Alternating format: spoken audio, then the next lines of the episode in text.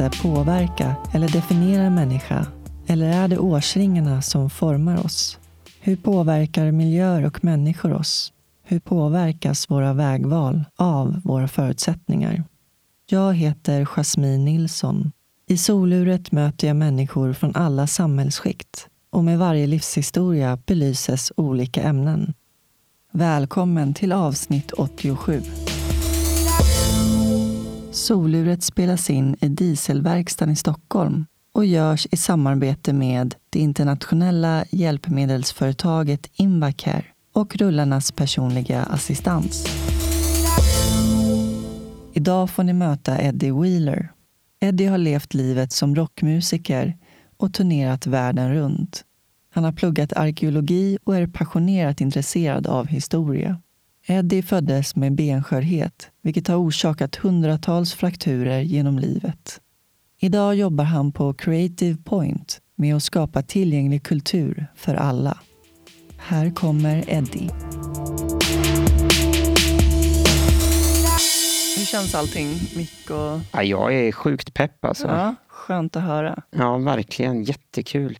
Då kör vi, Eddie. Då kör vi. Välkommen till soluret. Ja, men tusen tack. Så jäkla nice att ha dig här äntligen. Ja, men alltså, jag tycker det är så sjukt roligt att vara här. Jag har ju sett fram emot det här jättelänge.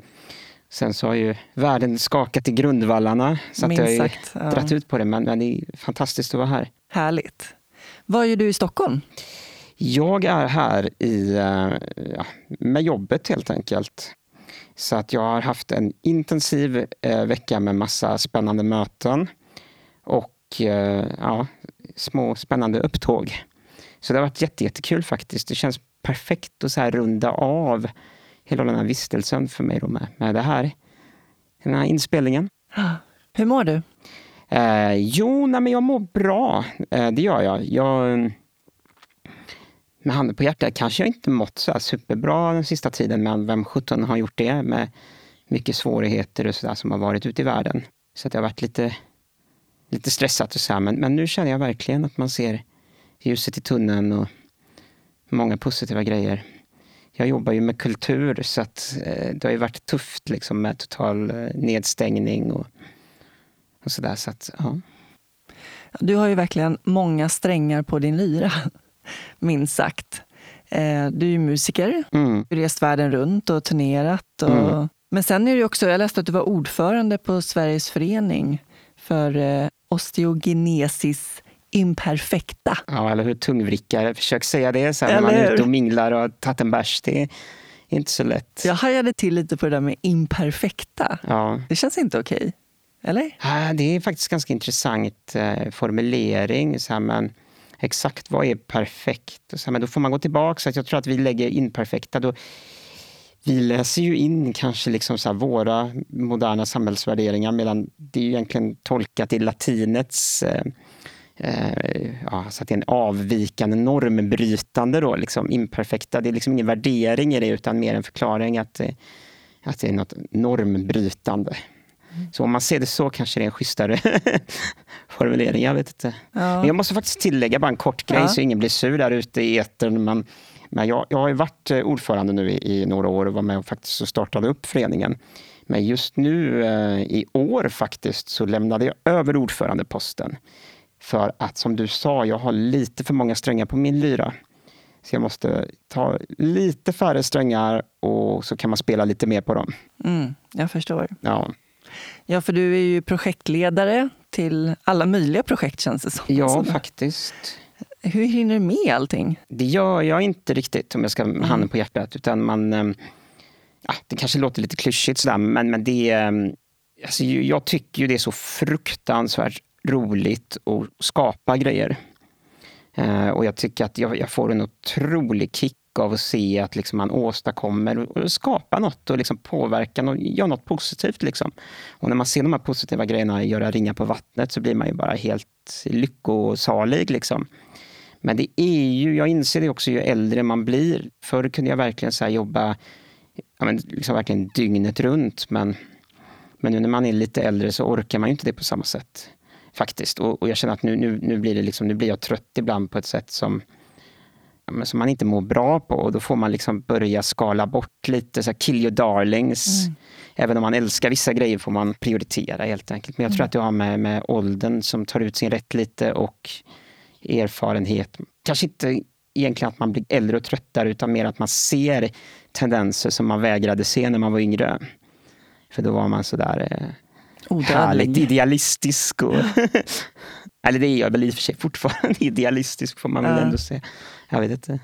Men, ja, men jag har gjort mycket konstiga grejer, speciellt som, kanske med tanke också på att ja, men som jag då sitter i rullstol och har väldigt lätt för att skada mig. Liksom jag, den här kluriga ordvrickarsjukdomen som, som jag har äh, har ju gjort liksom att jag ändå haft eh, 118 dokumenterade frakturer. Så jag har ju liksom lika mycket tid som man har liksom så här, typ gjort massa kreativa saker och så, här, så har jag haft också mycket tid att tänka över när man ligger gipsad som en mumie på sjukhus.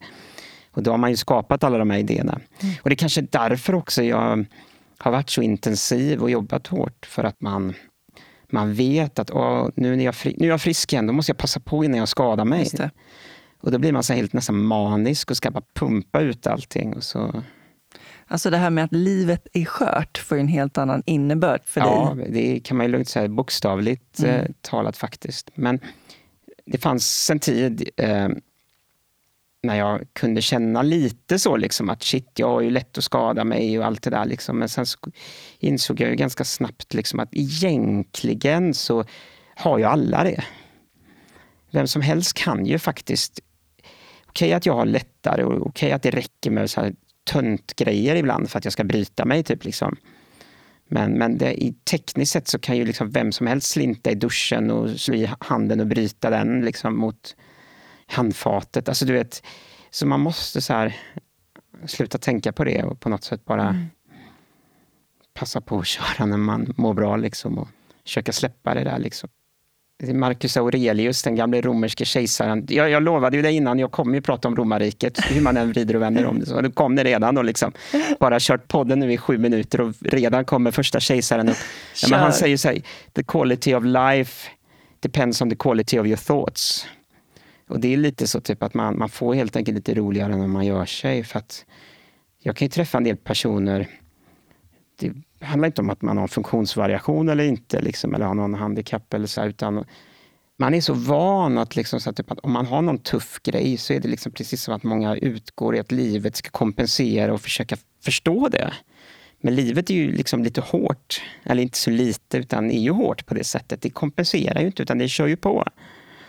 Och då får man bara helt enkelt göra det bästa av situationen. Det finns tyvärr inga genvägar. Skoningslöst. Det är skoningslöst på så sätt. Och ja. Det är ju fruktansvärt på ett sätt. Men på ett sätt är det också liksom så här, typ, ja, ja, det kanske är lika bra att man får veta den hårda sanningen. Och så gör man det bästa av det. Liksom. Så på något sätt finns det någon slags, inte rättvisa, för livet är väldigt orättvist, men rättvisan är väl liksom att det är skoningslöst för alla på något sätt. Då, mm. liksom. Men, mm man måste liksom så här, man måste tyvärr göra det bästa av situationen mm. hela tiden. Liksom så här. Jag har ju alltid fått höra det också, liksom att andra...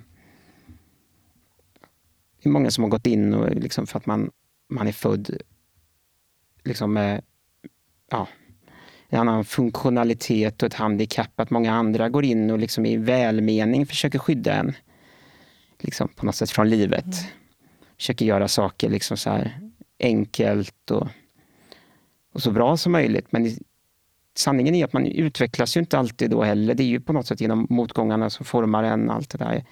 Men jag är trött på det. Det har ju blivit en drivkraft i sig bara för att om någon säger det där går inte, det där bör du inte göra, det blir svårt, så har jag ju varit lite obstinat och varit tvungen att göra det innan jag började med musik och så där så pluggade jag arkeologi också i tre år och åkte ner och var med på en utgrävning och alla sa det gick helt omöjligt liksom med rullstol att ta sig fram och så där, men Och det var det också.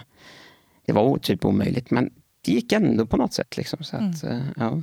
Så häftigt. Jag älskar arkeologi. Det är så spännande. Det är så roligt. Det är så många när jag är ute så här, typ, ja. och snackar. Alla säger det. Jag älskar arkeologi, jag älskar historia. Intressant. Men det är så få som ändå gör någonting med det intresset. Ja, men det ligger latent väldigt, hos väldigt, väldigt många människor. Det är ju typ så här, jag vet inte. Dinosaurier. det är en sak som många människor gillar. Fast historia och dinosaurier ja. är väl på sätt och vis samma sak. Då, så att det ja, ja, går väl hand i hand. Ja, men det är väl någonting med det där mystiska med historien som man är så fascinerad av. Och just att hitta de där äh, skatterna ja, som säger så otroligt mycket mm. om vår historia. Ja, det är häftigt. Du berättade ju också att du har en sliv som eh, har lite historia i sig. En person som jag är väldigt fascinerad av det är ju eh, Leonardo da Vinci då såklart. Och han höll ju på med mycket så här gåtor och han gillar mycket med det där med liksom att han tyckte så att information ska inte alltid vara så enkel att finna utan typ att du ska få lite utmaning för att hitta den och så här. Så jag var så himla inspirerad av det så att jag, jag gjorde liksom helt enkelt en väldigt genomtänkt fullsliv på min högerarm då, från handleden upp till axeln då, där, där jag har gömt jättemycket hemliga budskap och gåtor helt enkelt. Då. Så den är tatuerad med, den är på latin och så är det en massa bilder och sånt där som en hemlig rebus. Du kanske får ta en bild och lägga upp. Så ja, jag någon... känner det. Får, får jag titta lite? Över ja, absolut. Så jag har, jag har tatuerat in massa så typ ordspråk och härliga citat ifrån typ så här historiska personer. Alltid skrivet på latin. Och sen så har jag även typ en del teckningar ifrån Leonardo da Vinci som han har tecknat själv. Då, liksom. Ja, häftigt. Jag ser någon dödskalle och sen typ någon Maria. Ja, och sen så har jag typ ett, ett foster här också. Ja, okej. Okay, okay. ja. ja, det är ganska Spännande. häftiga grejer. Lite som en skattkarta. Ja, men jag hoppas att typ att um, jag vet inte, det hade varit kul om någon så här, typ, hittar min kropp då om många hundra år. Och så här, nu kommer väl i och för sig inte huden är det första som försvinner så, men det var kul liksom om någon hade så här, om huden var bevarad, de får väl begrava mig i någon torvmosse eller någonting så jag bevaras då. Det var kul om man om 500 år hittar min, min arm och så bara tolka det. Vad han, varför höll han på så här? Och, vad var det han ville säga? Var han på flykt? Eller så det har varit så kul. Liksom. Ja. Sätta lite griller så som Fynd har satt griller i mitt huvud. Liksom. Men eh, Eddie, berätta, vart kommer du ifrån? Jag är född och uppvuxen i Göteborg och eh, har ju alltid bott i Göteborg, även om jag har rest väldigt mycket runt i världen och, så där, och varit borta långa perioder ibland alltid bott och trivts väldigt bra i Göteborg. Men nu så i år faktiskt så flyttade jag utanför Göteborg. Eh, ut emot havet för att jag gillar att fiska eh, ganska mycket. Fast det var inte därför jag flyttade, för att jag skulle kunna fiska, utan mer bara för att jag gillar att vara nära havet. Eh, faktiskt. Och, sådär, och trivs jätte, jättebra. Härligt. Mm. Du föddes den 5 april 82. Ja. Vad vet du om den dagen? Eh, ja, jag vet ju bara det som... Eh, jag kan ju bara förlita mig på ögonvittnesskildringar då helt enkelt. Så nej, men jag har ju hört mycket om vad som hände och eh, kan väl säga det att det som hände mig var väl inte så unikt, med eller om man tittar på andra barn som föddes då med min, med min sjukdom. Jag föddes med väldigt, väldigt många benbrott. Jag låg inte rätt heller, så de stoppade väl in någon så här sugklocka och rörde runt där och drog ut mig.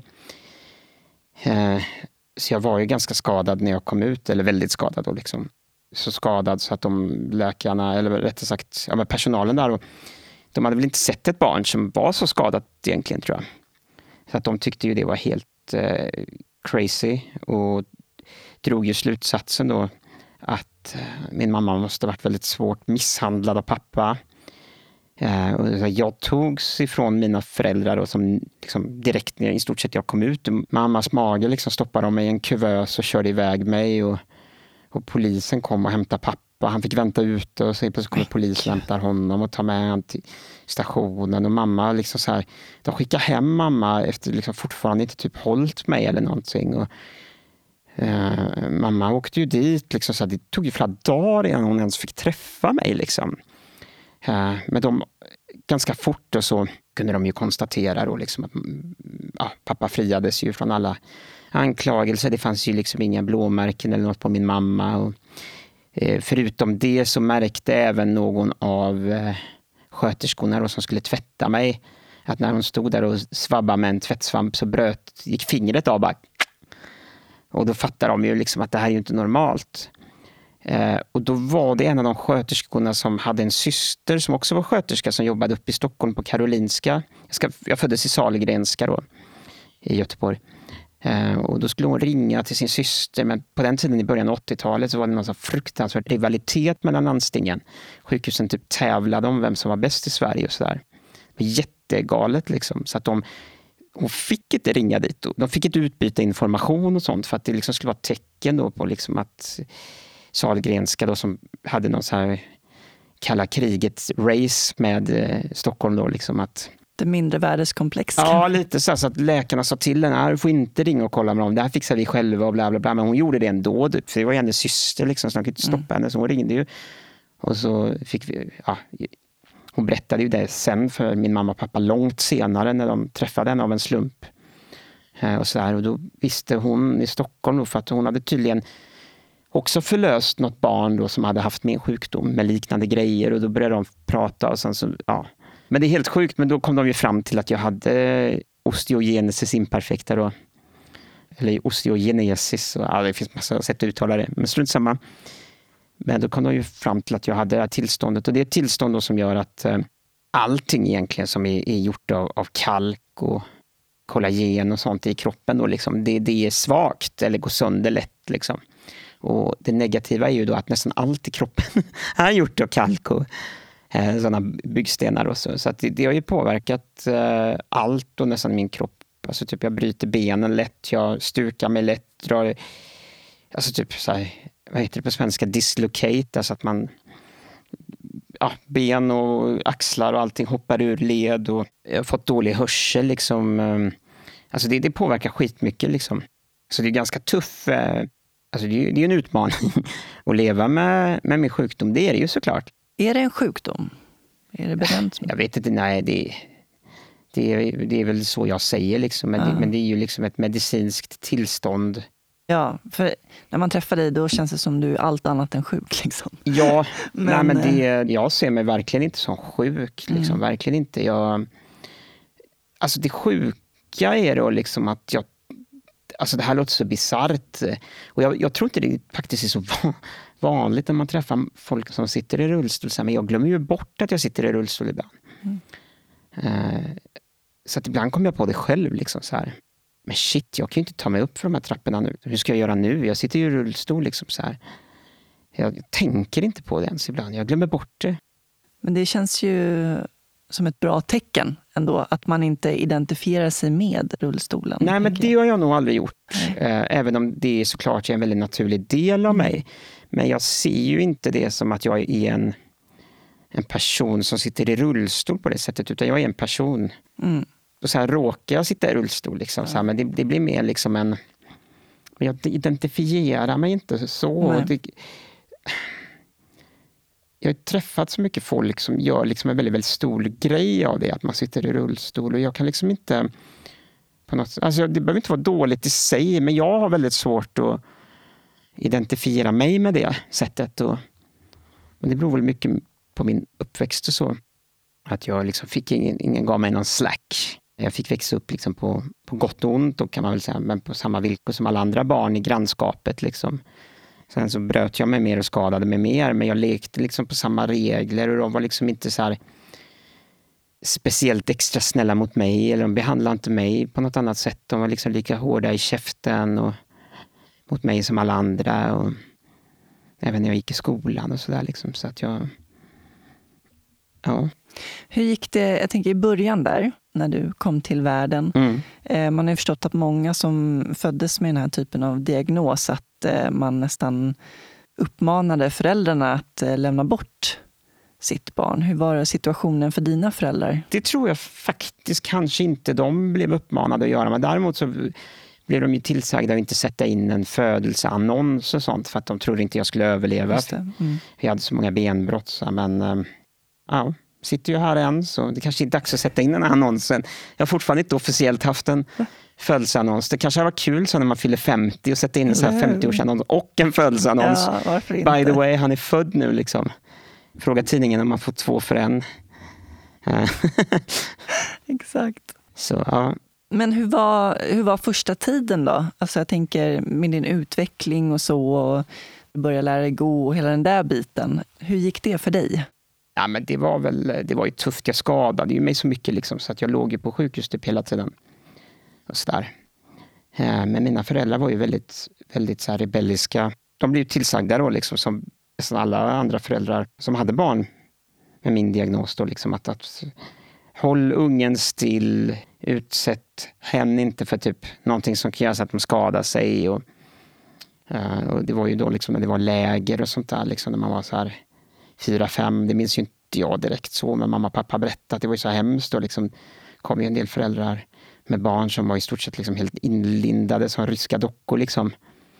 Bara för att de var så rädda att de skulle skada sig. Men mm. mina föräldrar sket i det faktiskt och lät mig krypa och allting. Och jag ramlade och skadade mig. Och det var ju flera gånger typ personalen tyckte nästan de var så här vårdslösa och, och anmälde dem allting. Liksom. Oj, så pass. Ja, ja men det var liksom så för att de såg liksom att de de tyckte ju nästan det var på gränsen till att de, att de var liksom oförsiktiga då, liksom, i och med att de utsatte mig för grejer som kunde göra att jag skadade mig. Men då ska det tilläggas liksom att idag då, eh, idag när det föds barn med min diagnos, när ungen är så tre dagar så stoppar de ner dem i en tank och så får de vatten, göra vattengymnastik. Man har vänt helt på myntet, så nu har man insett att det är värt att bryta sig lite mot den konditionen och den styrkan du bygger upp för att ingenting kan slå eh, kroppens... Alltså ju mer du rör dig, desto starkare blir du. Och desto mer du belastar kroppen, desto starkare blir den. Och det finns ingen medicin i världen som kan slå det. Det är oslagbart när kroppen får göra det själv. Mm. Så därför, typ så här, idag så istället för att linda in ungarna som små ryska babys då, så är det tvärsom. Liksom. Det är som i så här nirvana nevermind med ungen som simmar i vattnet. Det är liksom så här, typ ner så får ungen vattengymnastisera. Nu är det istället för ryska dockor så är de så här, ryska små gymnaster istället. Eller så här, typ tyngdlyftare liksom, när de börjar träna dem. Så här. lyfta 50 kilo när ungen är sex år. Typ. Nej, men det är nästan så här, du vet att man ja. tränar ungen stenhårt istället. Så mina föräldrar hade ju rätt fast de inte visste om det. Men det var liksom okay. bara det att de såg att jag var så mycket lyckligare och gladare när jag fick krypa och leka. Mm och fick upptäcka världen på egen hand. Så de tyckte liksom, passen, vi får väl vara så han skadar sig då, men han verkar ju mycket lyckligare av det här. Och det var det tyckte de var det viktiga. Och det är liksom den, det är lite den grejen jag levt mitt liv efter också. Jag har fått väldigt mycket påbrå av just den tanken. Att det viktiga är liksom att man det viktiga är på något sätt att man hittar sånt som man mår bra och utvecklas av. Sen kanske man får gå på en del törnar. Men i slutändan så tjänar man nog på det när man sitter där bara och önskar att man har gjort massa grejer. Och det är så jag filosoferar i alla fall. Så. Mm. Det verkar ha tagit dig långt också. Det har ju gjort det. Sen är det ju liksom så här typ att, ja herregud vilka käftsmällar man har fått också. Eh, bokstavligt talat också.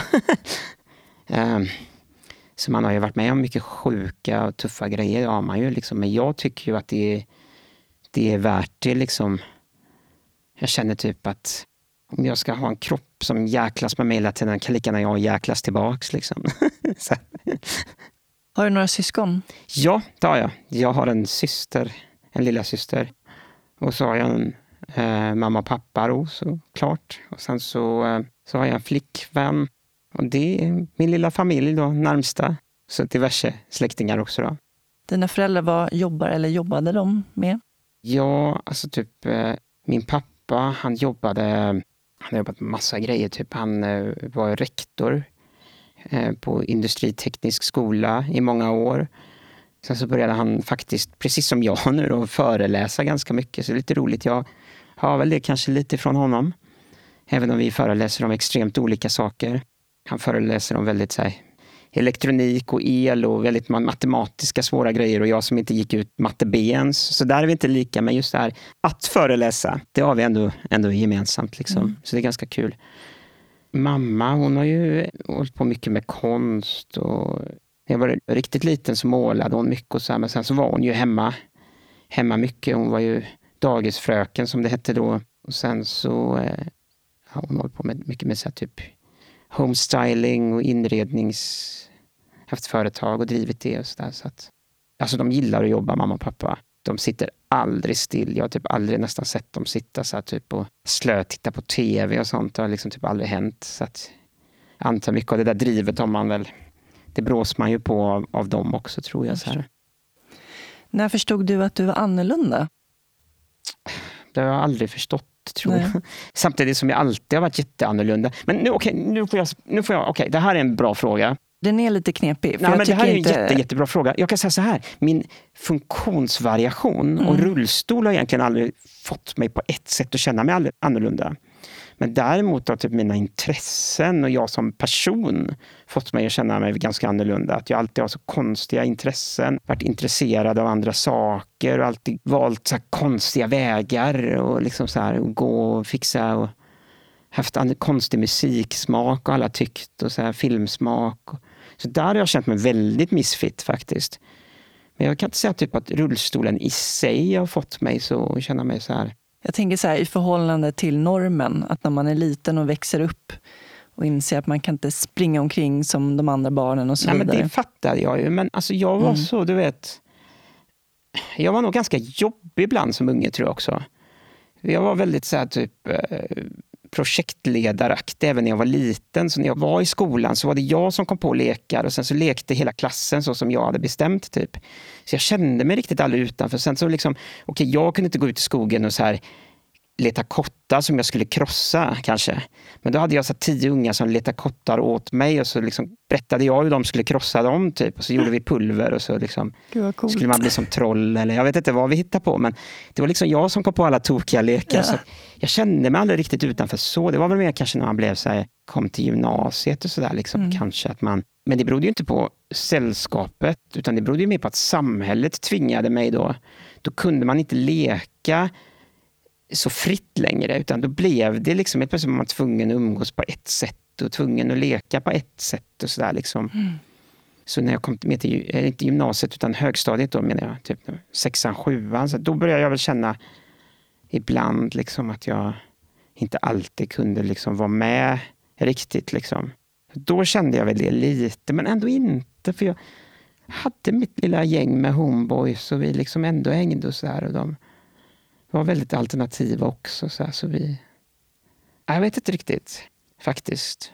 Men jag känner mig fortfarande väldigt annorlunda. Så typ att om jag ser en konsert så tycker jag en låt, bara, wow, bästa låten. Så dagen efter så läser man i tidningen, så bara alla bara, bra konsert. För alla låtar var fantastiska, utan den, då var det den jag tyckte var bra. Ja. Och det är alltid så, liksom, så här, folk så här, i chattgrupper tycker just den grejen är kass, då tycker jag det var det bästa. Ja. Så på så sätt känner jag mig jätteutanför och det gör jag fortfarande. Fattar inte varför det ska vara så. ja. ja. Men eh, när du var liten, och så här, vad hade du för intressen? När kom musiken in i ditt liv?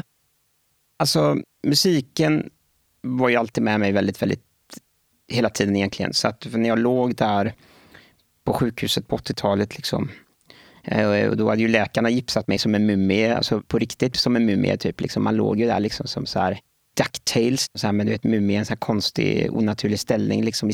Så där. Eh, det var ju så knäppt på 80-talet, det kan ju nästan inte ungdomar förstå idag, men liksom det fanns en tv på hela avdelningen. Mm. Eh, och liksom skitsvårt att få tag i den. Jag hade aldrig den typ. Och jag kunde liksom inte bläddra i serietidningar ens. Liksom. Det var, händerna var ju gipsade också ibland. Eller så hade man så mycket slangar och skit. Liksom. Så att eh, det enda jag kunde nästan göra ibland det var att lyssna på musik. Så jag hade en Walkman, en gul, som de gjorde reklam för i Kalanka. Jag tror det var till och med så här Pernilla Wahlgren, hon var så 17 år, som gjorde så reklam för den. Jag hade också en sån. så grymt liksom. Så, äh, men så jag låg där och lyssnade på massa kassettband och sådär. Liksom. Äh, och lyssnade på musik. Så att äh, musiken blev jätteviktig för mig. Konstigt nog hade jag inte så stort intresse av att spela musik. och så här. Mamma och pappa typ, de, nästan, de märkte väl att jag var lite så här småmusikalisk. Att jag liksom kunde sjunga väldigt tonsäkert och sånt trots att jag var liten och mindes melodier väldigt snabbt. och Så, där, så att de trodde nog musik var bra för mig. så de, satte mig i pianokurser och så här, men det var liksom för uppstyrt för mig. Det gick liksom inte riktigt. Jag var lite för obstinat där, jag kunde liksom inte... Ja. Så det, det funkade inte riktigt. Men sen så hade jag ju massa andra intressen. Så jag älskade ormar och reptiler och hajar och dinosaurier och historier. Och liksom hade några ormar.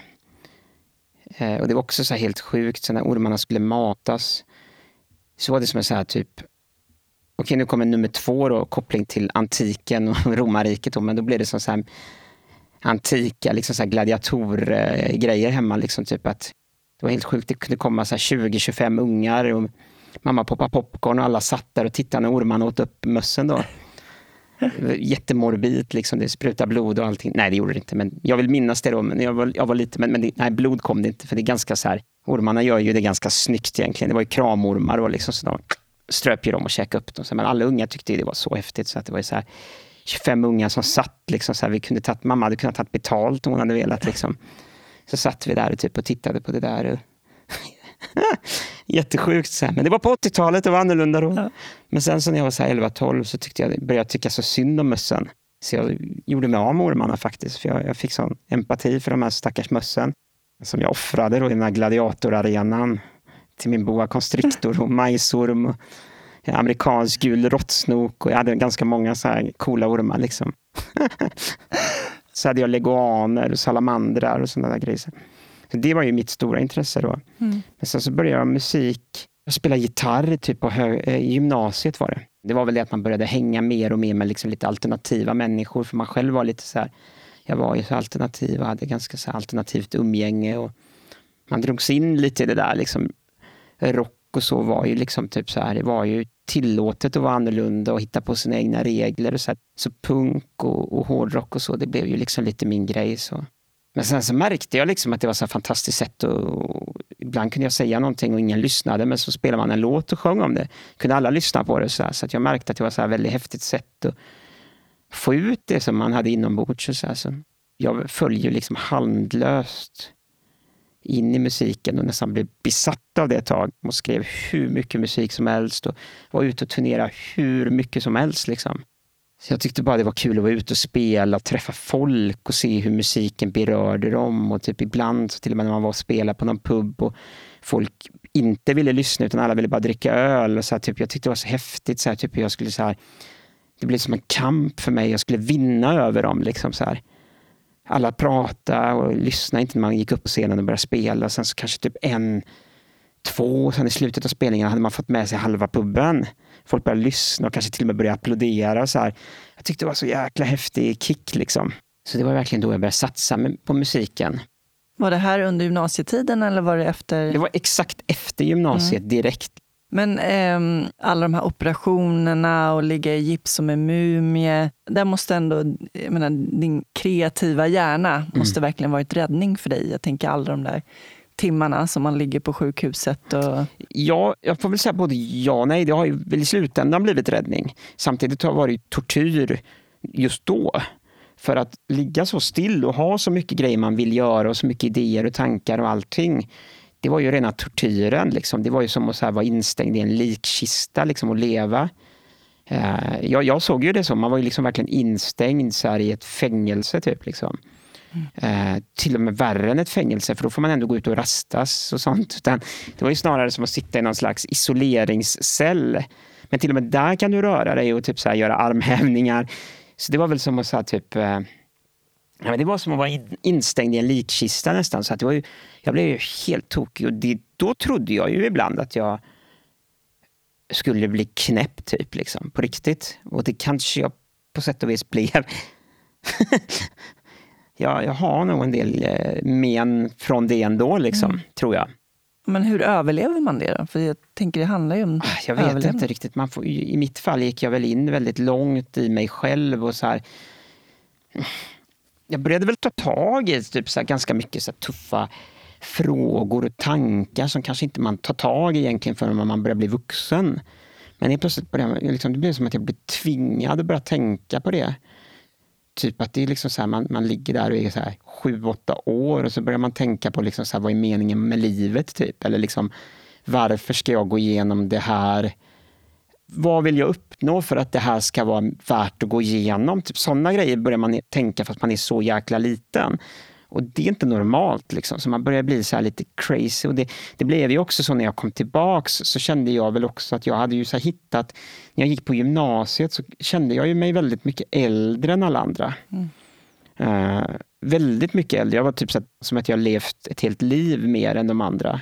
de hade liksom så totalt noll insikt i sig själva och hade liksom gjort allting för att hitta på distraktioner för att slippa gå igenom tuffa grejer medan jag hade varit fast så jag var tvungen oavsett om jag hade velat eller inte. Jag hade velat, egentligen hade jag velat bara liksom tuggat tuggummi och, och lyssnat på LP-plattor och, och, och sluppit ta tag i de grejerna också.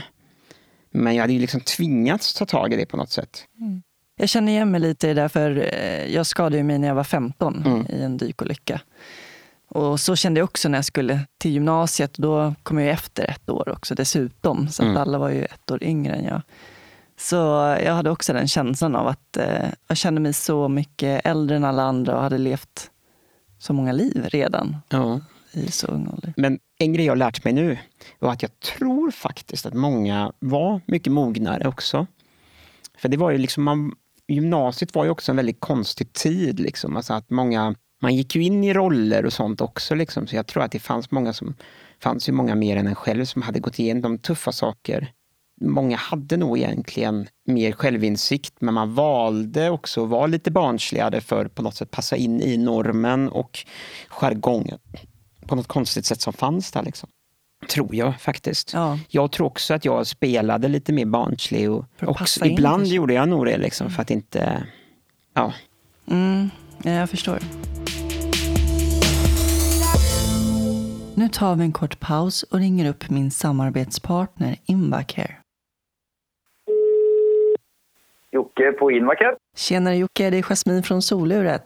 Ja men tjenare, tjenare. Allt väl? Allt är bra, hur är det själv? Jo då, det är en eh, fin dag. Vad händer på Invacare? Ja, men just nu så är ju det närmaste är ju mässan som kommer att gå av stapeln i Stockholm den 17-18 november. Vi kommer att visa upp flera Kursalstolar och eh, till det så har vi ju flera nyheter när det gäller våra påskjutsaggregat från Alber, alltså våra egna påskjutsaggregat. Just det, som jag själv använder och som är kanon måste jag säga. Dels så avlastar det axlarna och sen är det bra när man har nedsatt arm och handfunktion och behöver lite extra hjälp när man är ute och rullar. Precis. Och eh, på mässan så kommer ju dels givetvis att visa det här där man har möjlighet att få prova och känna efter vilket system som kan passa just den enskilde. Det finns ju flera.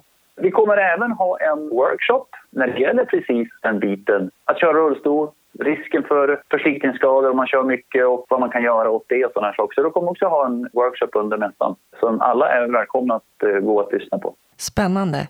Kan du säga vad som är den främsta fördelen med just en Kursall-rullstol? Om vi säger till exempel KSL-modellen som jag sitter i. Det finns många fördelar med en KSL, men, men du får en lätt stol, en stilren stol som lyfter fram den som sitter i den utan att ge avkall på lättkördhet lätt att ta med sig in i bil. Att ha en inställning som är perfekt för just dig. Inför nästa avsnitt så ska väl Micke berätta lite mer om eh, Emotion-hjulen som jag använder. Helt korrekt. Då ska Micke prata om Emotion och kanske några andra påskjutsaggregat som finns, för det finns som sagt olika modeller. Men det blir kring påskjutsaggregat. Kanon. Men då hoppas vi att vi ses på mässan då? Absolut. Vi är där på mässan, så kom förbi och säg hej. Tack så mycket Jocke. Ha det bra, hej då! Ha det bra, hej hej! Det här fängelset som du upplevde och kistan. Då kan jag tänka mig att det varit ett ännu större behov för dig mm. att verkligen få känna dig fri och göra det som du vill och uttrycka dig på det sättet som du vill och önskar. Ja, men som du kände när du stod där på scen mm. Och eh, fick allas uppmärksamhet och kunde förmedla mm. det du ville. Jo, men absolut, det blev det ju. Det blev det ju, men, men jag har väl inte... Min drivkraft har ju liksom inte varit som kanske många andra musiker, liksom så att, typ så här, se mig, hör mig så. Lite, okej, okay, lite har ju alla musiker det, för att annars blir det ju inte så. Så det är klart att jag tycker det är kul att få uppmärksamhet och allt det där. Så lite, lite sånt har jag, men det har inte varit min primära drivkraft, så, utan det har väl alltid varit på något sätt att så förmedla någon form av liksom få folk att liksom så tänka lite och bli berörda lite. Sen har jag väl insett ju äldre jag blir då liksom att det finns egentligen effektivare sätt att göra skillnad. Få folk att tänka och få folk att bygga upp sig själva lite och må bättre. Så det finns effektivare sätt kanske än att hålla på med musik. Eh, och det är väl därför jag typ, så mer och mer har funnit stor inspiration att sticka ut och prata och föreläsa och göra sådana saker. Liksom. Så det tycker jag är väldigt fascinerande. Men klart att det är kul. Så typ, det är ju en kick, men det kan man ju inte säga. Liksom stå där på scenen och det är så här skrål och klirrig glas och hög ljudvolym och så drar man liksom ett ackord på gitarren och man känner liksom hur hela rullstolen vibrerar liksom för stärkaren. Liksom. Det är så högt liksom och hur det surrar liksom och så här. Man drar ut ackordet och så vet man att det är så lugnet före stormen. Man, man släpper lös själv en storm som man själv har kontroll över. Det är ganska häftigt liksom. Jag får nästan lite gåshud när jag pratar om det bara. Liksom. Det är en ganska häftig grej och har man fått smak på det så då vill man ju liksom uppleva det mer gånger. Det vill man ju. Mm. Men efter gymnasiet, då gav det dig ut mm. på turnéer? Ja, då var jag ute kan jag säga och spelade hundratals spelningar. Jag har säkert gjort 300-350 spelningar. Liksom. Och hur var det? För jag tänker, det är ju inte så tillgängligt. Nej, men det, alltså, det var ju så jag kom in i, på hela det här som jag jobbar med nu. Och så här, som jag, får jag berätta sen, för vi får ta det lite kronologiskt. Men, men det var ju eh, skittufft alltså. Det var ju assvårt och svintufft alltså. Men det var så brutalt roligt liksom.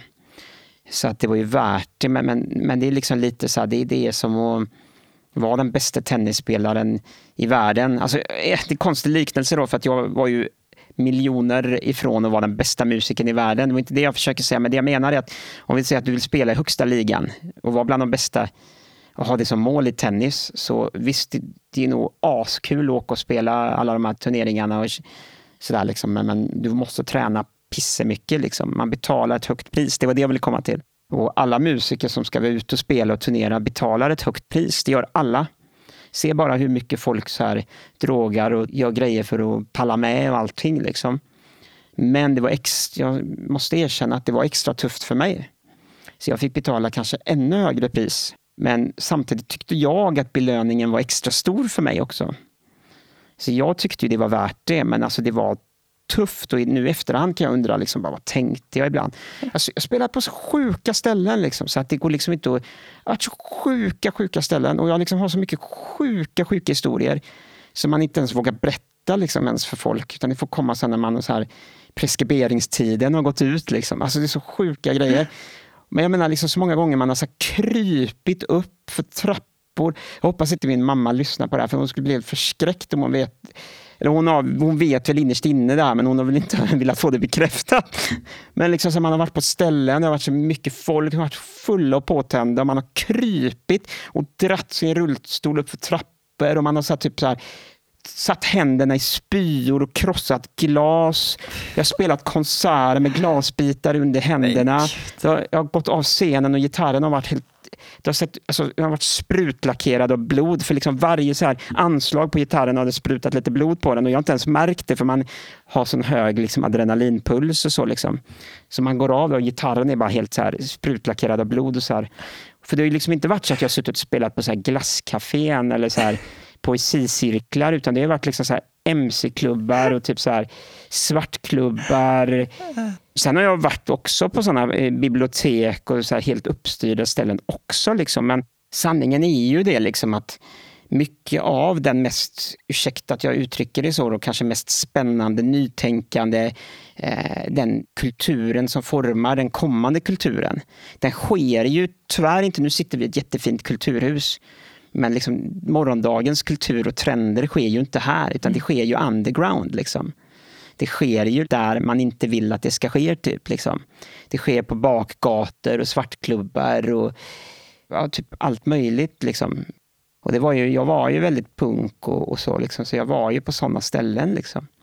Så det var tufft. liksom. Alla grejer man har varit med om och folk som har kommit fram och så här, varit påtända och frågat sjuka grejer mm. och vill liksom så här Ja, det har varit så, jag fattar att du orkat egentligen.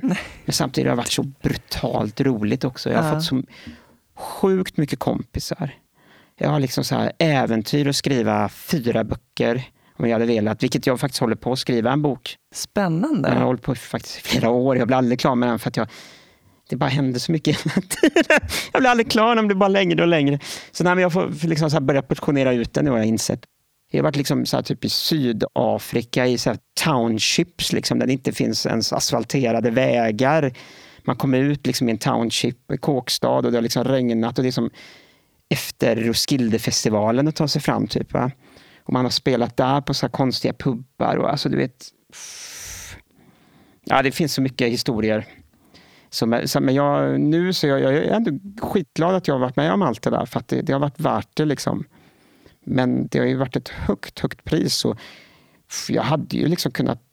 Ibland har man ju varit med om grejer man kunde vara död också. Liksom. Men det tror jag, om jag ska vara ärlig, alla musiker som har turnerat och gjort sjukt mycket spelningar i många år, de har nog alltid någon historia där de alla kunde vi dött. Typ. Antingen om det är något flygplan som blixtar slår ner eller att man åker med någon LSD-påverkad taxichaufför eller vad som helst. Alla har nog någon sån grej. Liksom. Så att, men, ja, man har en del crazy historier. Så att det, men det är häftigt. Vad gör, vad gör man inte för konsten? Vad gör man inte för konsten? Men eh, för att kanske leda in på det jag gör idag, liksom, och så där, det, det jag tagit med mig med det, för jag håller inte på så mycket med musik. Eller jo, jag håller på mycket med musik, men jag håller inte på att spela så mycket längre idag. Jag hinner inte riktigt det nu. Och hur känns det? Nej, men det är väl en liten sorg i mig att jag inte hinner det. Men samtidigt känner jag att varje tid har sin, sin grej och just nu känns det rätt. Nu känner jag att jag kan påverka mest genom att göra det jag gör just nu och hjälpa andra och vara ute och prata och jobba för att göra kulturlivet mer tillgängligt och välkomnande. Och jag känner att jag kan göra en jättestor inverkan där. Ha den hela det här spektrat med alla upplevelser och då som dessutom liksom funktionshindrad artist, eller vad man ska kalla det. Ehm, det har ju gjort att jag har väldigt mycket, mer, mycket kunskap och, mm. och har sett så mycket. Och jag känner att det, liksom, det har varit så värdefullt i det här arbetet. Jag jobbar ju då med ett kulturprojekt eh, som heter Creative Point, som är ett Arvsfonden finansierat projekt. Och vi jobbar med att skapa Sveriges mest tillgängliga och välkomnande kulturscen. Vi är stationerade i Göteborg, men eh, vi jobbar egentligen över hela Sverige. Vi har eh, arrangörer, kreatörer som är med i projektet från hela Sverige. Vårt perspektiv är att göra såklart all kultur välkomnande och tillgänglig. Men vårt, vårt fokus är att, och det som vi verkligen jobbar med, det är arrangörskapet. Och det är helt sjukt. Vi, vi inser mer och mer hur unika är faktiskt... Nu känns det verkligen som jag sitter och skryter, men det är sant. Alltså. Vi är sjukt unika nästan hela världen just med det. För att innan har man pratat om kultur, och pratar man om att det ska vara tillgängligt för besökare. Sen var det några som kom på att ah, men det ska vara tillgängligt på scenen om man till exempel sitter i rullstol eller om man är blind och ska vara på scen. Och sen har det liksom tagit slut där. Ingen pratar om vad händer bakom scenen. Vem är det som bestämmer? Vem är det som bestämmer vilket perspektiv som ska få synas och visas? För det där är sjukt viktigt. Vi märker det att om det är representativ kultur, alltså om det är om man ska berätta en historia om någon som har en funktionsvariation och den berättas av den personen som själv har en funktionsvariation eller sätts upp en föreställning av någon som upplevt detta så blir mm. perspektivet totalt annat nyanserat mm. än, om det är någon mm. med normfunktion då, som sätter upp det eller som har suttit och lyssnat på någon som berättar det här. Just det. Totalt annorlunda. Och det är därför vi anser då att man, vi brukar skoja och säga lite liksom att, att när det gäller hur man arbetar med tillgänglighet, frågor i kulturen, det är lite så som att man tror att man kunde göra liksom alla Pride-festivaler i Sverige och alla styrelser som håller de här Pride-festivalerna bara består av CIS-personer. 60-åriga CIS-personer som ja. arrangerar alla Pride-festivaler i Sverige. Om man tror att det skulle bli representativt, då förstår man problemet hur det är i kultursverige idag. För att det finns typ nästan inte någon med funktionsvariation som själv sitter och bestämmer och jobbar med de här frågorna. Utan i bästa fall så blir man tillfrågad som en konsult eller en utomstående expert. expert eller någonting. Men det är inte gruppen själva, det är inte representativt. Och det är det vi i Creative Point jobbar med. Vi liksom jobbar inte med tillgänglig kultur om inte det kommer ifrån målgruppen själva. Det handlar inte om att vi är funkisar utan det handlar om att vi liksom är arrangörer med erfarenhet. Vi är själva kulturskapare. Sen råkar vi alla ha en funktionsvariation. Så vi är egentligen ett nätverk då. Liksom. Och vem som helst som har en funktionsvariation, oavsett om den är fysisk, psykisk, neuropsykiatrisk, kognitiv, kan gå in på nätet och skriva till oss och fråga bara hej, jag skulle vilja göra en konstutställning. Jag en synnedsättning och jag vet inte hur jag ska vända mig, jag vet inte hur jag ska söka bidrag, jag vet inte hur jag ska göra. Då har de kommit rätt. Liksom. Så det är ett sjukt spännande projekt. Och just viktigt framförallt. Väldigt, Herregud. väldigt viktigt och det är väldigt unikt. Mm. Och det, när vi startade projektet så trodde vi att det skulle bli väldigt svårt att övertala branschen säga typ att hej, ni måste tänka så här. Mm. Vi trodde att det skulle vara massa folk som bara så här, nej, skitjobbigt, nej, nej, liksom, typ, va? eller mm. liksom varför? Jag trodde att det skulle vara som när jag började åka ut och spela. Jag började ju turnera runt millennieskiftet. Liksom. Då var det nästan så liksom att krögare kunde säga så här, varför ska jag bygga en ramp? Du får, får vara glad att du får vara överhuvudtaget med din rullstol. Liksom. Men nu är det inte så, utan nu fattar alla det. Liksom att det handlar inte om att alla blivit goda helt plötsligt, utan det handlar om att folk börjar se Medvetna. också att jag kan inte driva den här klubben, jag kan inte söka, jag kan inte få de här bidragen längre om jag inte tänker på tillgänglighet. Nu måste man ange det i sina kulturansökningar, hur man jobbar med tillgänglighet. Och problemet är att ingen vet hur man ska skriva där och man vet inte vem man vänder sig till. Så när vi startade projektet tänkte vi bara, nu får vi liksom så här, kommer det ta fem år innan folk ens fattar varför vi finns. Men det var faktiskt inte så, utan det var snarare tvärsom. Alltså. Så att vi hade ju liksom så här, yrkesskolor som har ringt till oss liksom, och stort sett ja, nästan så här gråtit av lycka. Liksom. Vi har gjort ett jättefint eh, samarbete med yrkeshögskolan Yrgo i Göteborg som har liksom sagt så här, typ att vårt mål är att liksom Sveriges mest uppdaterade och bäst utbildade arrangörer. Vi vill liksom ha de attraktivaste eleverna på marknaden när de går ut i branschen. Men hur ska de bli mest attraktiva när tillgänglighet bara ökar och ökar och det finns ingen som kan ge kunskapen? Då kommer ju helt plötsligt, vi ger ut massa, examinerar massa elever som har ett stort hål. Så de, blev ju, de grät ju av lycka när vi kom och berättade att vi kan prata om de här frågorna. Vi arrangörer som i massa år har hakat oss fram här och där med våra funktionsvariationer som nu har gått samman, sitter mm. på kunskap. Så vi drog igång en kurs då och vi är så stolta över det. Liksom. Vi hade kört projektet bara i ett och ett halvt år och redan fick vi ut liksom Sveriges första yrkeshögskolepoäng i att arrangera tillgängligt. Kanske inte låter häftigt, men för oss är det, alltså det är så stor vad heter det, vattenskiljare. Alltså det, det, är verkligen ett stort statement. Att en yrkesskola visar också att de tror på de här grejerna och förstår hur viktigt det är. Så roligt det är verkligen givande också när man kan använda sig av sina erfarenheter och göra någonting konstruktivt, det går inte annars. konstruktivt av det. Det går inte annars. Ska någon prata om miljökatastrofer så vill man höra det av någon som upplevt det själv. Vill man prata om så här hedersförtryck så vill man höra det av någon som upplevt det själv. Vill man prata om alltså vad som helst i samhället. Liksom. Men här kommer en grej som jag vill poängtera, som en del missuppfattar. För det har ju liksom varit också så när jag varit ute och pratat om de här grejerna, då kan det nästan komma fram folk till mig efteråt och vara arga. Liksom så här, typ, jag är mamma till en son som sitter i rullstol och jag har jobbat i 30 år för att det ska bli mer tillgängligt. Men jag har ingen funktionsvariation. Får jag inte prata om de här frågorna? Hur kan du säga att jag inte får prata om de här frågorna? Men det tycker jag är helt bisarrt. Och då säger jag så här, vad pratar du om? Alla måste prata om de här frågorna. Alla måste prata om de här frågorna. Och alla måste kämpa med de här frågorna. Men du kanske inte är bästa ansiktet utåt för kampen. Kanske är du det, men kanske inte. Men vi måste kämpa med de här frågorna. Men det handlar inte om att man inte får prata om dem. Men det handlar inte om att man inte får tycka att det här är viktigt bara för att man inte har en funktionsvariation. För om det bara ska vara målgruppen själva, då kommer vi aldrig ändra någonting. För då är vi för få. Nej. Alla måste prata om det här. Mm. Och jag tycker att den stora massan börjar nu tycka att det är viktigt med tillgänglighet och börjar räkna in utanförskap som är fysiskt eller psykiskt då, mm. i andra utanförskap i samhället. Jag tänker de, de som lyssnar som kanske inte har så mycket erfarenhet kring just tillgänglighet och liksom riktigt förstår innebörden Nej. av det och hur det påverkar dig och hur det påverkar mig som använder rullstol. Mm. Kan du ge några exempel på hur det kan se ut? Ja, alltså det, ja, det finns så mycket exempel. Eh, vad ska jag ta för några konstiga exempel? Ja, som att det är så hårda regler ibland så att kommer man i rullstol måste man sitta med sin assistent och det finns hårresande historier om eh, jag vet en pappa som inte fick sitta med sina två barn fast de var jättesmå barnen fick liksom sitta ensamma på andra sidan arenan. Vi har ju fortfarande det här problemet att man pratar om, om man räknar in gamla, liksom, så har vi så sjukt hög procent med folk som skulle behöva tillgång till anpassade till exempel stolar och, och sittplatser på arenor. Ändå är liksom så här, typ rekommendationerna när man bygger en arena att 0,0 0,02 procent av platserna jag tror att det är till och med 0,002 procent av platserna ska vara tillgängliga. Så om man bygger typ en arena med så här 50 000 platser så ska 100 mm. platser vara rullstolsplatser. Typ, eller så här, liksom. ja. Ja, det finns så mycket konstiga exempel. Så mm. Det här är bara ett axplock. Nu pratar jag om ja. rullstol, men det finns ju mycket mer grejer. Vi ja, har liksom kreatörer som har liksom så här, det räcker kanske att man har någon så här muskelsjukdom.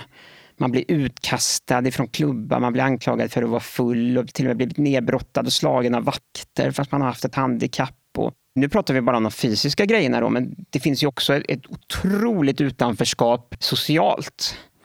Att man tycker liksom så typ att jag vågar inte gå på event.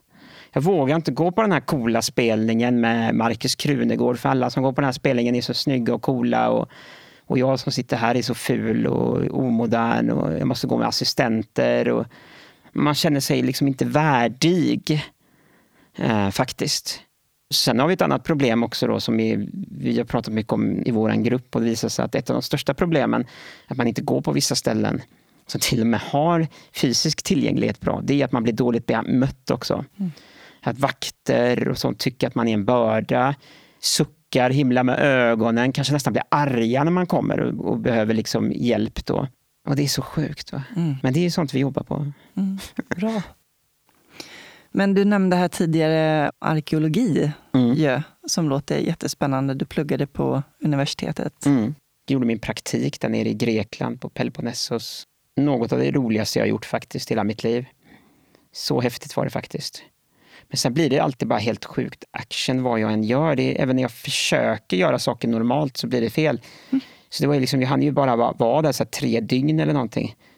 Så blev jag stucken av någon himla blåsfisk som tydligen var så här utrotningshotad. Så att jag fick åka till sjukhus och så var jag sjukskriven i några dagar. Och fick inte komma dit för det var så här 40 eh, grader varmt. Vi var ju där i augusti också då. Ja. Världens värmebölja och de var så här rädda att mina sår skulle bli så infekterade och så, här, så att jag fick sitta så här. Ja, det var så sjuka grejer. Men det är sånt jag ska skriva i boken. så crazy grejer. Men jag var ändå där typ en månad. Jag tror till och med var jag tror det var sex veckor vi var där. Och vi var där och körde och det var fantastiskt roligt och man lärde sig så himla, himla mycket. Vad fick ni göra? Vi fick, alltså typ, det låter astråkigt kanske, för det är den som inte är insatt i det här, men jag tyckte det var jättespännande. Men vi fick lådor ifrån utgrävningar med olika prylar de hade hittat. Men alla de här prylarna var i bitar. Så vårt jobb var egentligen att sitta och så här lego pussla ihop allting. Eh, och det kunde vara allt från så små metallbitar, men det var ju väldigt ovanligt då såklart. Så små bronsstycken och så fick man det var det ju verkligen bingo. Men ofta så var det ju så här krukskärvor och, och sådana saker. Då. Men krukor kanske låter jättetråkigt. Men det är faktiskt en av de bästa grejerna. Man kan få reda på väldigt mycket information om krukskärvor. Vad som odlades, vad som fraktades, vad som såldes, vad som åt, konsumerades, hur man använde, vilket liv man levde. Och det finns sjukt mycket. Det är ganska intressant för det säger mycket hur folk handlade och hur man levde och sådär. Liksom. Så det var ju sjukt häftigt. Mm. Satt där och limmade krukskärvor i 42 graders värme. Och... Sen var det så bisarrt också att de har sånt annat perspektiv i Grekland på gamla grejer. Så vi satt ju typ i en byggnad som var så från, jag minns faktiskt inte, men den var i alla fall, säg att den byggnaden var så här 700 år gammal typ. Byggd under liksom så här men säg 13-1400-talet. Liksom. Och den var inte ens kulturmärkt, den var inte ens K-märkt. Liksom. alltså tänk i Sverige, det hade varit som bara, rör inte byggnaden. Liksom. Men där var det bara så här, hela stan var liksom, enda, varenda grund i hela stan var liksom så här byggd ifrån, så här, mm. ifrån tusentalet typ. Efter Kristus. Sen fanns ju vissa hus som var från tusentalet före Kristus också. Så det var ju så här, de har en helt annan skala, så det var så helt bisarrt liksom. Man såg dem bara stod och målade på ett hus som var så 700 år gammalt. Eller bara, drog en, bara borra med slagborr genom en vägg och aj, drog en ledning. Man bara, vad får ni göra sånt här liksom? Ja. Och de bara, nej, helt ja. annan grej. Jag kanske slutar som någon eh, professor när jag är pensionär på universitetet och pratar om de grejerna. För att det hade jag tyckt var jätte, jättekul. Mm. Så här är det faktiskt, att på ett sätt tycker jag nästan historia är det roligaste som finns. Egentligen hade jag velat jobba med det. Men livet är så kort och jag känner att nu har jag sån, så mycket viktigt att säga med den här funkiskampen på något sätt. Och jag, jag, känner att jag måste nästan göra det. Det är som Bob Marley sa någon gång, liksom, att han vill egentligen bara skriva kärle vackra kärlekslåtar, men världen såg inte ut så. Och ibland känner jag lite så typ att egentligen har jag bara velat gjort något sånt glassigt liksom, och bara prata om, om romarriket typ, för massa studenter. Men jag känner att det här är, det känns som att jag behöver prata om de här sakerna. Vad innebär det för dig att vara människa? Att vara människa? Ja, det är ju då redan de gamla grekerna. Nej, men på riktigt, det är ju liksom en av mänsklighetens mest fundamentala, grundläggande frågor. Men för mig, jag måste nog säga så här att, att vara människa tror jag faktiskt är eh, att vara medmänniska, tror jag. Jag har faktiskt insett det när man har kört mycket liksom, själv. Och man har fått, det spelar liksom ingen roll hur mycket liksom scener du står på där själv och får bekräftelse. Och så där, även om det är så roligt och beroendeframkallande så det är en helt annan djupare tillfredsställelse att känna liksom att man kan hjälpa andra och vara en del i något större perspektiv och, och se att man liksom... Det är en djupare tillfredsställelse som på något sätt lugna, det är nog nästan det enda som jag känner kan lugna den här liksom lite oroliga rösten någonstans i mig som bara vill så här, hitta på massa grejer och så här. Så jag, jag, men jag tror att det är för alla människor. Jag, jag, tror att det är väl det också så här, som den här filmen Into the Wild. Han kommer på det liksom att, att meningen med livet är på något sätt att vara med andra människor och så det är så vi är konstruerade eller liksom hur man nu vill välja att tro eller se på det liksom allt det där är så människan liksom är gruppindivid. Liksom. Som medmänniska får jag väl säga. Mm. Tror du på ett liv efter detta? Eh, ja, det gör jag. Man ska inte se, jag, ska, nej, jag, jag vill inte veta än som jag hade fått veta det. Utan jag, jag, jag, jag tänker som så här, och det låter kanske jättenaivt och, och, och verkligen som ett litet barn, men eh, ibland har barn rätt. Liksom, eller man ska säga. Jag tror som så här, liksom, alla människor föds och alla människor dör. Egentligen är det enda vi har gemensamt på många sätt. Liksom. Och varför skulle döden vara något fruktansvärt, liksom, om vi nu ska födas och dö? Liksom. Det är ju något kretslopp, så jag, jag, jag, tror absolut det finns något liv efter detta och jag ser fram emot att bli överraskad. Jag tror det är mycket coolare och bättre än vad man kan föreställa sig. Och om det bara är att man liksom så här somnar av eller fejdar ut så är det nog helt fantastiskt skönt det med. Liksom. Så jag tror inte att det är något hemskt. Liksom. Jag måste bara säga en kort parentes här. Jag vet att ett band jag lyssnar mycket på faktiskt som, som hjälper mig ibland när jag är stressad och så här slappna av. Det är ett brittiskt band som heter Underworld som gör så elektronisk musik som för mig är väldigt avslappnande. Men min flickvän tycker de är jättestressande, men det är konstigt det där. Jag är ju lite annorlunda då, så för mig är de väldigt avstressande. De har en platta där. Jag bara tycker det är så fantastiskt. Jag kommer inte ihåg exakt vad plattan heter, men den heter så Barbara I see a bright future together. Och de valde det namnet för en i bandet, hans pappa låg inför döden. Eh, och eh, han hade ont och, och låg led liksom. Och på, de var väldigt, så här, han berättade det i en intervju. Då att det var väldigt traumatiskt och hemskt för hans pappa liksom, och för honom också då såklart. Och just när pappan verkligen höll på att dö då, så blev han bara helt lugn och fick världens leende. Som att han såg in i nästa eh, level då liksom. Och så sa han till sin fru liksom, Barbara, Barbara, bara, jag ser en fantastisk framtid tillsammans. Och sen bara stendog han. Wow.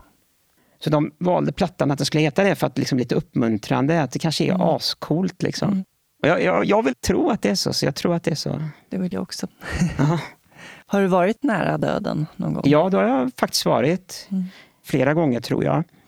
Och eh, jag vill inte berätta det nu, och det är en väldigt lång historia också, men jag kan säga så här, någon dag kommer jag skriva om den. När jag låg en natt och var väldigt, eh, väldigt sjuk, hade gjort så svåra operationer. Men jag låg där, hade förlorat så mycket blod, benmärg och allting. De trodde inte jag skulle överleva natten. Jag låg där på intensiven då liksom och eh, och mamma och pappa var ju helt förkrossade. Liksom så för att de, vi hade varit med om så mycket. Jag, jag var ju ändå liksom några år och liksom gått igenom så mycket svårigheter. Liksom, och det var liksom som alla kände, ska det sluta nu? Liksom. Och då, den natten då när jag höll på och, och var som svagast och liksom inte visste om jag, kroppen skulle liksom överleva alla ingrepp och liksom all, orka läka allt det här. Liksom. Så hände en grej den natten.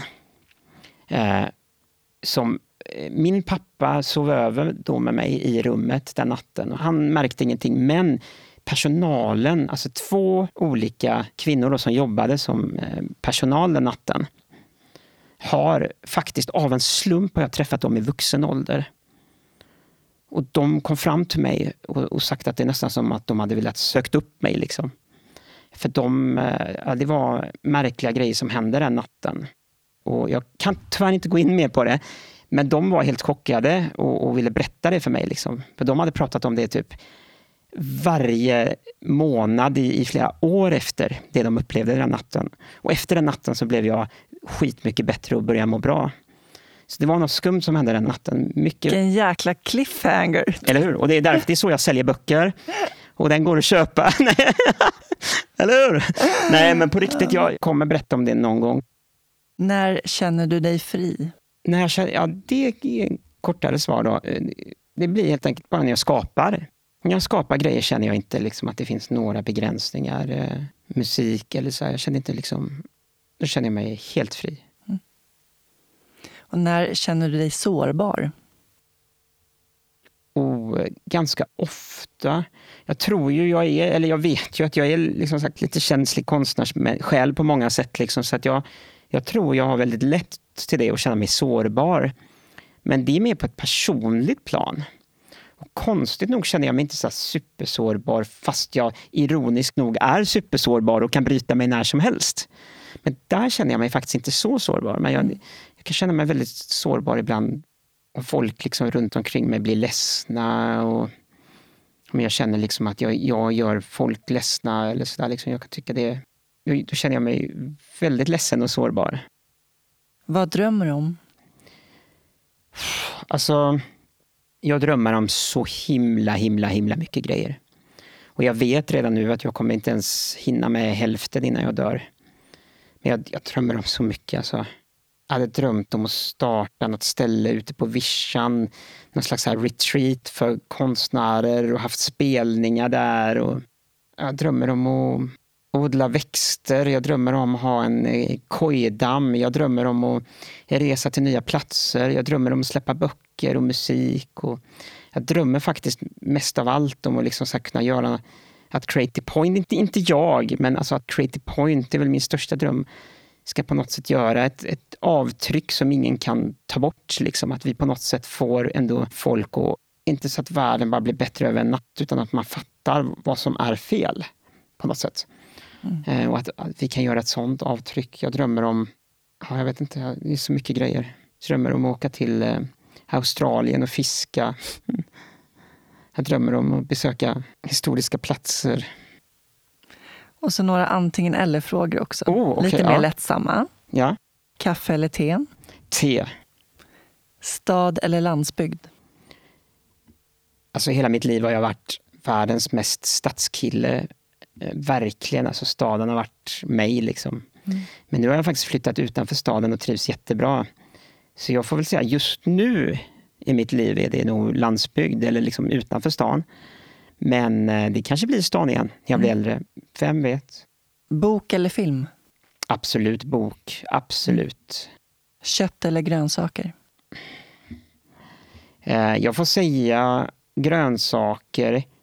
Fast jag faktiskt äter, jag äter inte, jag försöker att inte äta rött kött. Men så när man är ute och turnerar och, så här, och ute typ och jobbar, så ibland är det svårt om man har kort tid så man får trycka i sig en svettig burgare. Liksom. Men jag vill äta mer grönsaker och jag tycker det är gött, så jag säger grönsaker. Bra. Planering eller spontanitet? Där skulle man väl säga egentligen... Eller det, det är busenkelt, spontanitet liksom. Men jag önskar att jag var bättre med planering. Absolut spontanitet. Se eller höra? Oh, svår fråga. Men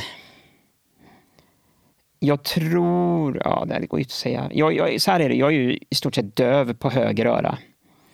Och har medelsvår hörselnedsättning på vänster öra, så jag hör ju skitdåligt. Så jag tycker ju det är så jobbigt ibland, speciellt när man håller på med musik och hela tiden går och så här, har sociala mingel och allting. Och när man hör dåligt, så att jag säger höra då, för att jag skulle vilja höra bättre. ja.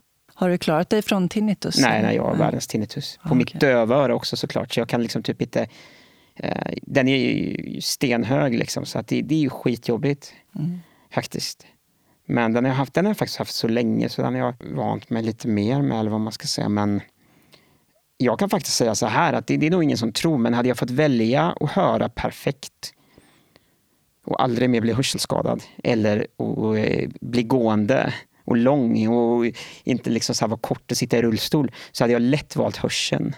Mm. Jag tycker det är svårare, känner mig mer handikappad och höra dåligt i samhället än att sitta i rullstol. Mm. Det är inte många som fattar det, men, men det är sant. Jag kan förstå det. Faktiskt. Viktigt sinne. Det är så otroligt viktigt och speciellt, mm. det har varit väldigt sorgligt att trappa hörseln för mig också när man älskar musik så brutalt mycket. Och det är också så att typ nu, ja, jag, liksom, jag måste spela musik så högt för att höra alla nyanser och alla så här frekvenser och sådär. Liksom. Så mm. att eh, det är tråkigt. Hoppas på framtiden och det kommer nya rön hela tiden och så där. Så jag, ja. det går säkert att fixa i framtiden. Man får liksom inte sluta, sluta hoppas. Precis. Lyssna eller prata. Som man märker nu efter att ha lyssnat på mig så förstår man att jag pratar alldeles för mycket. Men jag säger faktiskt lyssna. För att eh, man har ju två öron och en mun, så man ska ju lyssna dubbelt så mycket än vad man pratar. Det var ett roligt sätt att se på det. Men, eh, men, nej, men det är sant. Alltså, grejen är det att om du bara pratar så får du bara bekräftelse på det du tycker och vet. Jag älskar att sitta så här liksom och, och snacka och sånt, det gör jag, men jag, jag försöker verkligen lyssna på folk. Jag har blivit sjukt mycket bättre på det och jag märker liksom att man, alltså man lär sig så sjukt mycket av alla människor om man lyssnar. Ibland kan man lära sig av att de säger dumma grejer också. Det behöver Eller? inte vara så att de säger visdom, utan ibland kan deras dumhet vara mer lärorik än när man säger bra grejer. Och Det är faktiskt en grej jag lärt, eller liksom levt mycket efter, att ibland är det miss, eller ofta är det misstagen man lär sig mer av än eh, lyckade grejer. Så därför ska man inte vara så rädd att misslyckas. Det blir ett jättebra avslut på den här ja, eller hur? Tack så jättemycket Eddie för att du delade med dig av ditt liv. Tack så jättemycket. Det var en ära och skitkul. Tack. För mer information om Creative Point kan ni gå in på creative-point.se och ni kan följa deras arbete på Facebook och Instagram. Tack till min huvudsamarbetspartner Invacare för mer information om Invacare och deras produkter kan ni gå in på invacare.se. Och tack till min samarbetspartner Rullarnas personliga assistans. Rullarnas vision är att man ska kunna leva ett så oberoende liv som möjligt, trots sin funktionsnedsättning. Mer information finns på rullarnas.se och ni kan följa dem på Instagram. Jag har själv Rullarnas som assistansanordnare och kan rekommendera dem varmt. I nästa avsnitt får ni möta Mikael Andersson. Mikael levde för idrotten och friluftslivet med en framgångsrik fotbollskarriär bakom sig och senare som tränare. Mikael och hans partner Sigrid var nästan klara med husdrömsprojektet när olyckan var framme och omkullkastade livet. Mikael dök från en klippa, slog huvudet i en sten och bröt nacken. Idag, två och ett halvt år senare, kämpar Mikael med att återerövra livet, både mentalt och fysiskt. Tack så mycket för att ni lyssnade och ta hand om varandra där ute. Puss och kram, hejdå!